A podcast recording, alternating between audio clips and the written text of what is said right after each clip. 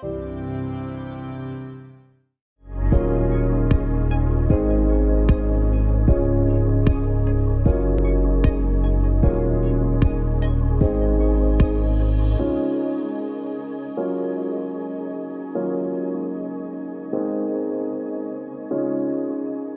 and welcome to So What You're Saying Is, I'm Peter Whittle. Now, we are certainly living in times where all masculinity appears to be toxic. Certainly, men appear to be attacked from many different sides. But what does it really mean to be a man in the 21st century? How can men lead meaningful lives? Well, that's the subject of a new book, The Seven Ages of Man How to Live a Meaningful Life. The author is my guest today, James Innes Smith, who is a journalist for such publications as The Guardian, The Spectator, The Times, numerous publications. Thank you very, very much for coming in, uh, James. Um, I found this, I found this fascinating and timely, but I wonder why, why did you decide to write it now? Well, actually, it's been a, quite a long time um, in the making, actually. It's gone through various stages. At first, it was called The War on Masculinity, and that was about, came up with the idea about two and a half years ago, just around the time that Jordan Peterson was sort of making headway. That's right. And um, it, it was very much of its time, I think. That there was that there was all that stuff going on after Me Too, and and I think gradually it just sort of shifted really as that sort of blew over a bit. And I thought, well, let's broaden it out a bit to talk about, well, you know, what, what can men do to, to improve their lot, rather than merely focusing on how things are going wrong or how masculinity has become toxic and all these sort of negative things. How, mm. how can men actually live more fulfilling lives? And what do they need to do in order to, to, to achieve that? But you see, yes, uh, and, and, therefore it's being very constructive and, yeah. and, positive. But in a way, why do you think we arrived at that situation? I mean, when you say everything has been negative. Obviously, it appears to me that it has. Mm. But why did we arrive at that situation? How? Um, I think we. Um, I think we were looking for blame. I think I think Me Too was certainly a very important moment, uh, and, it, and I, but I think it was a very specific moment to do with actual people doing actual harm. And I think what happened is it broadened out. It became very politicized, and I think um, the feminist sort of side got on board, and it all became a bit sort of blamey, and and men as a sort of as a sort of entity yeah. suddenly were under the microscope and not very flatteringly. I mean, I, I, don't I don't go along with this idea that poor old men, you know, they're under attack uh, necessarily, because I think you know, I think some of some of that stuff about Weinstein, you know, was it needed to be called out, and it was very mm. timely, and, and I'm, I'm, glad that it, it, was. But I think what happened, it, it, it, it sort of turned into something much more toxic, to use a, a mm. phrase, which I think has separated the sexes. It's, it's, it's, it's formed a barrier, um, which I think has, has opened up mm. and has, has divided the genders, the sexes, and I think it's very sad. Do you, do you feel it from men you speak to, friends, whatever, do they do you feel that they feel they're in crisis? Um, yes, quietly though. They don't shout about it. I think there's a lot of that sort of quiet desperation amongst a lot of men. Of, of all ages, actually, we, we tend to think about young men and mental health issues and all that, but I think middle-aged men certainly, and older men. You know, that the generations have become quite split. I think. Mm. And I think in the book I try to, to break it down into all the different sections of life. So I've got, you know, we start with childhood, we go to adolescence, middle age, I talk about work, and then old age and legacy. So each act of life, I suppose, has its own challenges. So I wanted to try and, you know, distill those and give men an idea of how they can sort of navigate their way through all the trials and tribulations. It's based actually on Shakespeare's Seven Ages of Man, yeah. obviously the title suggests. But as you were saying there, it's it's actually sort of almost it's like a hybrid of a self-help book. Would you call it? That's a very derogatory thing, um, know, isn't it? Yes, I suppose I suppose it is. It's a, it's more of a manifesto or, or a, a, something that you can you can refer to. Um, it's, it's, it doesn't offer miracle cures. it's not in that respect, but it's it's more of a sort of um, a gentle reminder of all the sort of things that we have clung to in the past, institutions such as marriage and the nuclear family, things which have now in themselves become politicized which were not political at all.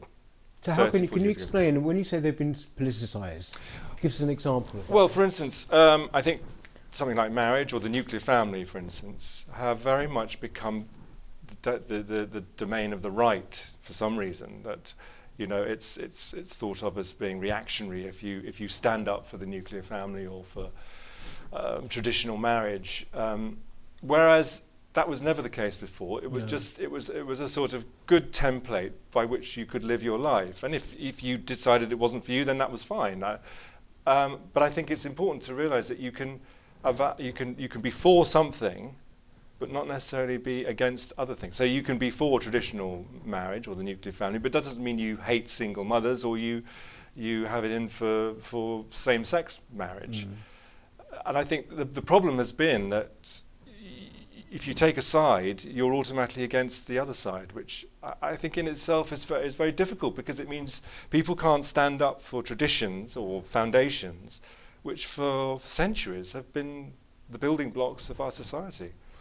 But when you say they've been politicised, uh, it's not they just didn't it just didn't happen kind of organically. You could say it was deliberate, surely. I mean, when when you say people are, you said there people aren't are not necessarily put immediately into opposition with single sex marriages or mm.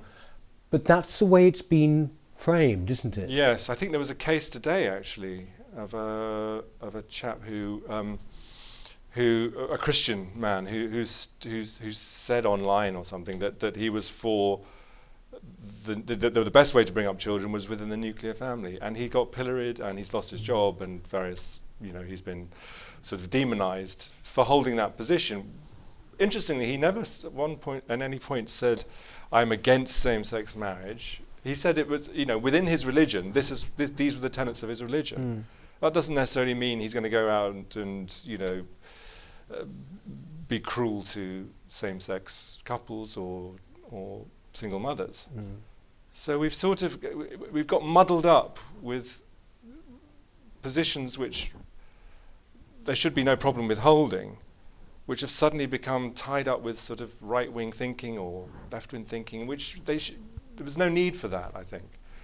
Um, yeah. It was my all of my perceptions of over the past three you know three decades or so that even though one doesn't want to think in these left right terms, mm. um, it was the left on the whole who were sort of attacking these things. Actually, I mean you know that that when they were standing up for certain minority rights, it was more about the attack on mm. the other things that mattered. Mm. Would you agree with that? Yes, I think I think. Well, I suppose they wanted to bring about equality, and in order to do that, they sort of got into the mindset that you had to somehow undermine the um, the predominant culture because it, it, it felt a bit like sour grapes that maybe that predominant culture had, had had it good for too long, and maybe yeah. it was time for a change, and that, you know, why shouldn't minorities become more of a domin- dominant factor? Which I kind of understand, but it's it's a mean-spirited way of of finding equality, and I think equality of opportunity, and and that we allow people to flourish in whatever field they want to, and in whichever sort of lifestyle they want to. That has to be as mu- as far as it goes. To then start to criticize or critique the dominant culture feels to me, as you say, like um, um, it's a, another toxic way of, of dealing with something which should be about bringing people together. Do you think that this kind of void, you talk in the book, because you, you relate, the point is you relate individual lives to the culture outside, of course. Do you think that the void in meaning, which many people might not even be conscious of, uh, they might be unconsciously aware of it. Is it mostly to do with the decline or absence of religion, do you think now? I, th- I think that certainly added to the problem, for sure. Mm. Yeah. Um, and even if you, I mean, I talk about it in the book. Even if you aren't, uh, if you haven't bought into the, you know, the, the Christian faith, we are imbued by its values as a society. It's it's been the, f- the foundation of many of our institutions and our moral sensibilities for for a long time. I mean, for centuries. And I think when you when you remove that that fundamental basis, people become confused, they become lost, they forget about what those foundations were and why they were important. And suddenly people are feeling uh, unmoored from, from things which only very recently were considered. Um, as I said before, they weren't political at all. They were just merely the foundations from which we could live our lives. How would you say, James, that what has given meaning to your life? Well, I was I came very late to marriage actually and to family. I've just had a kid. Um, Oh, and yes, in- last in- week, yes, last week? in middle age, and um, it's bringing me a lot of joy, which I I've always been slightly ambivalent about marriage and family, and I'm absolutely thrilled. It's it's it's give it really does suddenly give you a purpose in life w- beyond the self, and I think that is one of the problems we've had in our society is we've become about uh, about about me rather than the broader society. We sort of radical autonomy took over. I think probably Yeah. in the last thirty or forty years, whereby it was all about the self. Um, self-fulfillment would bring us happiness and fulfillment, as, uh, happiness and meaning, um, which was never going to be the case. I, I'm still I'm still amazed that we follow that path to Mm. meaning because it's proved time and time again throughout generations that it it, it never ends well uh, if you just focus on the self. At the same time, obviously, we've had this sort of move to tribalism, whereby we identify as groups, very sort of tight groups. That I think has also um, made us lose sight of that deeper sense of belonging and culture and society, and that we're all in this together, and that life is fragile. We're all terrified creatures looking for purpose. And if you start, if you either go into the self and go, well, it's just about me, and, and I'm going to achieve what I need, sod everyone else. That's one way, and if you go into the tribal way, that's also destructive because you're saying, well, you know, it's it's my tribe, and the other tribes are, are insignificant. It's it's about achieving um, a sense of pride for, for my little group. Now, Roger Scruton did talk about the little battalions, where you know, which I do find uh, is a good way to live a meaningful life. If you, you know, and that starts with family. It starts in small communities, where people are looking out for each other. And again, I think we've lost that sense of looking out for each other on a, on a small, in a small scale, but it, it it widens out into the broader community and and and gives us all a sense of purpose and meaning and coming together. I think the thing is, it's interesting that because I, I feel that you said we've lost it. I mean, I would say that on the part of some people, they positively rejected it. Yeah. There- There's this sort of feeling, particularly you hit, you get it in cities, Yes. um, of sort of somehow, I am so special that Mm. if I anchor myself in one particular place, that somehow is provincial. It's it's going to restrict me. Do you recognise that as a picture? Oh, definitely, yes, I do. And um, I, I, yeah, it's just, there's this sort of terror of, of, in cities of, of bourgeois provincialness. Um, and they, but they forget that actually, if you do go to the, the country or the, village life, okay, it's not as exciting as the city, but it certainly has its benefits in as much as people really do look out for each other. I mean, I've, I've lived sort of half my time in Suffolk on the coast in a, ver- in a very small village. And it's kind of a relief going back there after London because you feel that you're sort of all there as a, as a, there's that sense of community. And the word community is chucked around a lot now. And, but it's, I think it's lost a lot of its meaning because it's often used to describe vast tracts of, uh, you know, the, the, the, the LGBT community or the, the, the Mm. BAME community. But I don't think you can make those people into a, a homogenous community. They are. Well, they would agree with you, I think, on the yes. whole. Yeah, Yeah. yeah. Yeah. Do you um, do you sort of feel as well that some wider sense, as you put it, like feeling passionate about something outside yourself, or, or in fact, you know, something outside yourself is meaningful to you, Mm. whether it's your family or not. Do you think it can be achieved um, by, for example, politics? You know, if if you are very, very, I mean, I've always found that it's people who do things very, very well and care about something outside themselves is always a very attractive trait. You know, do you think politics can do that? Um, possibly, if your if your if your heart's in the right place. Yeah. Um, I'm not one of these people who dismisses all politicians as being sort of psychotic, you know. sort of- um, but but but uh, I think it, you, you can veer off that path quite easily because of the power. But I think uh, if if you're if you genuinely want to change the world, I mean, that, there's not much more meaning than that. I Mm. mean, to actually genuinely want to change people's lives for the better, to achieve a more equitable society uh, in a, in a realistic way, not in any sort of utopian way, then I think absolutely. And, I, and, and also what you say about having something outside yourself, uh, uh, uh, even just something as simple as a hobby. I mean, I Mm. talk about it in the book. Just, ju- just, you know, to have something that you can focus your mind on that takes you out of the self, Mm.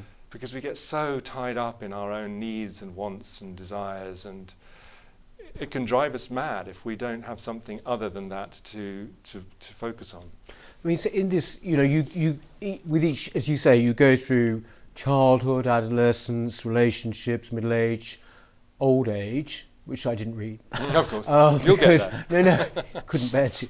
Um, the thing is, is the throughout you give quite practical advice as well. I mean, like you just said, get a hobby.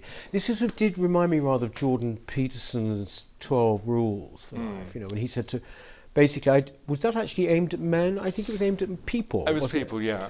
but but most of his audience was, was men, I think. yeah. But it was like clear your room up, wasn't it? It was do those sorts of things Yeah. before you start telling people what to do. Yes. And I mean, would you say, like for example, to an adolescent, uh, don't give in to say Instagram, don't give in to Yeah. narcissism. Yeah, I'm Would quite clear on that actually. Um, uh, I, I advise parents just to not give their children, uh, not allow their children onto social media, and to avoid giving them um, smartphones and, Mm. and, and pads because uh, uh, for as long as possible. Because I think they need to experience the real world before they start getting tied into the sort of virtual world, which is which although is on the surface very wide because you can access the entire world is very narrow because you you focus down and you kids especially they start to become very isolated i think in a way. Mm. and they don't see their friends as much. They don't get outside. They don't breathe the fresh air and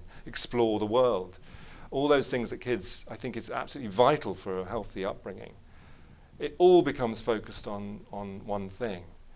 S- um, and I also talk in the book a lot about the sort of coarsening of our popular culture. I think, Yes, yes. I mean, this is this is terribly important uh, in the adolescent section, actually. yes, Uh, basically, you're saying that this is just a lowering experience. Isn't that right to say?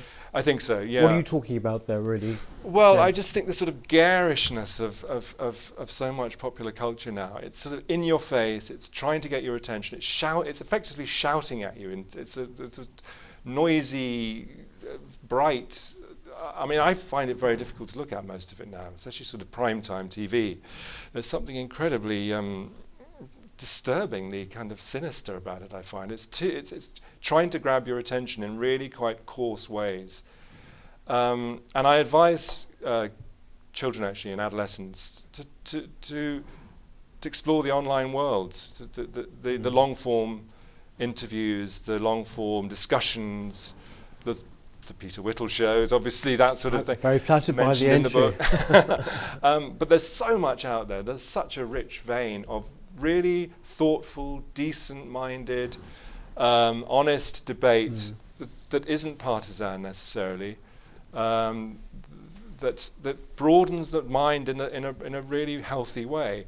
Whereas I think the mainstream has lost sight of that now. I think it's become too self-obsessed in a way. It's too conscious of its own um, incredibleness that it, it's, it feels too too important to itself. It's self-important, and it's lost its ability to entertain, inform, all those gentle things which the Reithian Mm. um, structure avowed, which was, you know, it was a sort of selfless way of spreading good, spreading the news, spreading spreading the word, spreading entertainment, um, rather than it being a prescribed. This is this is sort of this is what you will watch because this is what you think we think will be, you know, sort of healthy for you. And but it's it's it's it's become very. Um, yeah, broad, broadly coarse and, and, and unattractive, I think. And I don't think it's healthy for, for, for any of us, really, to, to look too much of it. It's it's it's the physical narcissism as well that's Yes. striking, isn't it? Yeah. I mean, on this Instagram and social media, it's quite extraordinary, isn't it? It's all Yeah. about the physical. Yes. Yeah, which, of course, for, for, for vulnerable adolescents is, is, the, is the worst sort of Yeah. um, message to be told. That, you know, that, uh, you know, you, in order to be liked, you have to be attractive. In order to be liked, you need to have a certain hairstyle. And I think this, this goes across popular music as well. I mean, I, I don't want to sound like a boring old fuddy-duddy, because I th- obviously there's a lot of good stuff out there, but I think there's a cynicism that's taken over a lot of popular culture, which means that uh, bands maybe who are who are talented and who may need a lot of work to get out there are, are being denied, whereas a sexy girl who can shake her booty will be sort of uh, I don't know molded to a very sort of generic form of entertainment, which just feels just demoralizing and cynical rather than uplifting. And I think it's that f- lack of feeling uplifted by the media um, that I think is so missing, which people crave actually. You know, uh, some people have remarked that the the whole woke thing going on at the moment, this sort of cult of woke, which seems to have taken over the culture, has a religious feel about it. I mean, do you think that the people who indulge in kind of the more extreme versions of woke are in fact trying to find some sort of meaning? Oh, they're hungry. They're hungry for meaning, and I, I don't, I- I, don't have animosity towards them. I, I, I, I feel that they are lacking meaning, and that, that mm. there isn't, there isn't a constructive meaning out there for them to latch on to. So obviously, when that doesn't exist, you go to the, the, the closest thing, and I don't think it's fulfilling for them. I don't think it's a long term strategy for Yeah. finding meaning or purpose. And I think in the end, it's demoralizing and rather sad, frankly. One thing that's always said about love is that love conquers all. Mm. Love gives us meaning. Do you think that's true for men? Do you think that meaning can be got from just simply love? I mean, the way that we look at romantic things now is Mm. We find our soulmate or we find our other half. You hear this all the time. Mm. Gives us meaning. Do you think that that is a successful aspiration for men to have? I think it is, but I think it's also, again, it's been um, over romanticized and over sexualized, a lot of it. So that um, I think, for instance, I talk in the book about, about online dating and how that's sort of coarsening the whole coming together of men and women. And uh, the entitlement and the, the, the, the, too much choice and all these things I think are moving away from that fundamental ability of, of love to, to bring us meaning. And I think actually love is a, is, is a very delicate balance of selflessness and, and giving. And I think the selflessness thing, which comes with marriage, which comes with a deep, committed relationship, that is so important. And but it's it's been it's it's been forgotten about. I think in in, in this selfish society, selflessness can offer us huge amounts of fulfillment and meaning, and yet we rarely talk about it as a as a way of of of meeting that sort of need for love. But you, that it takes sacrifice in order to find true love, and we don't like sacrifice. I think people, as you say, feel entitled, feel it's their due. Mm. But also, you know, people you hear people say, "Oh, I'm spiritual." You talk about the dating game. Mm. This is one of the old, "Oh, I'm yes, I'm a spiritual person." Yeah. So, what actually do you mean, spirit? What do you mean? And they they've got this hazy idea. What it actually comes down to is they think about themselves a lot. Exactly. Have you ever been on a yoga retreat? Uh, I mean, it's. Actually, I have, actually. you? Yeah. Um, yeah. For all their talk of um, oneness and spirituality. I've often found I'm going to lose a lot of people here, but I've found some, not all, obviously, but um, some of that crowd, I think, are totally self-absorbed, A- and it's very ironic because their their entire raison d'être through yoga is to get beyond the self. But I think there's a lot of vanity there and narcissism. That whole yoga speak, I think, uh, it's, uh, it feels a bit like woke speak to me. It's a kind of mm. meaningless jumble of words that sound interesting, but actually don't mean anything. And of course, if you press them on what they actually mean by their spirituality, they'll they'll run a mile if they if you mention the word religion, because they they can't. You know, to be truly spiritual, you need to commit mm. your life to something and believe in it wholeheartedly. I think what happens with the spiritual lot you're talking about is they pick and choose. Have a bit of yoga there, a bit of Buddhism there. Yeah. Um, obviously not Christianity because that's old and boring and and you know what mum and dad used to do. So Christianity is usually the, the, the last thing on people's mind, but it's a, a matter of picking and choosing things that that make them feel important or it's a sort of virtue signal in a way, I think. Some Totally, abs- uh, totally absent of, of judgment as well. Yeah. You can't make, you can't discriminate or make any form of judgment. No, of course. That that's the, the Yeah. route to success. I think it's fascinating. I mean, just you know, uh, on, on a lighter note, to me, you know, James, I'm you know, I'm going to be 60 in a few weeks' time. Mm. Um, what should I be doing, according to this? well, you're not in the old the old age I'm camp. teetering, yet. aren't I? Yeah, well, 66 is apparently that's where I started. 66 Yeah. is the official t- um, uh, when you can pick up your pension and you become a senior citizen Okay. officially. Um, I think that's probably going to go up actually as we as our as our time spans increase. But uh, I think as we enter the autumn years, it's important to not to get set in our ways. I think a lot of older people become grumpy and resentful because they look back on their life and think, God, what have I actually achieved? Or what did it all mean?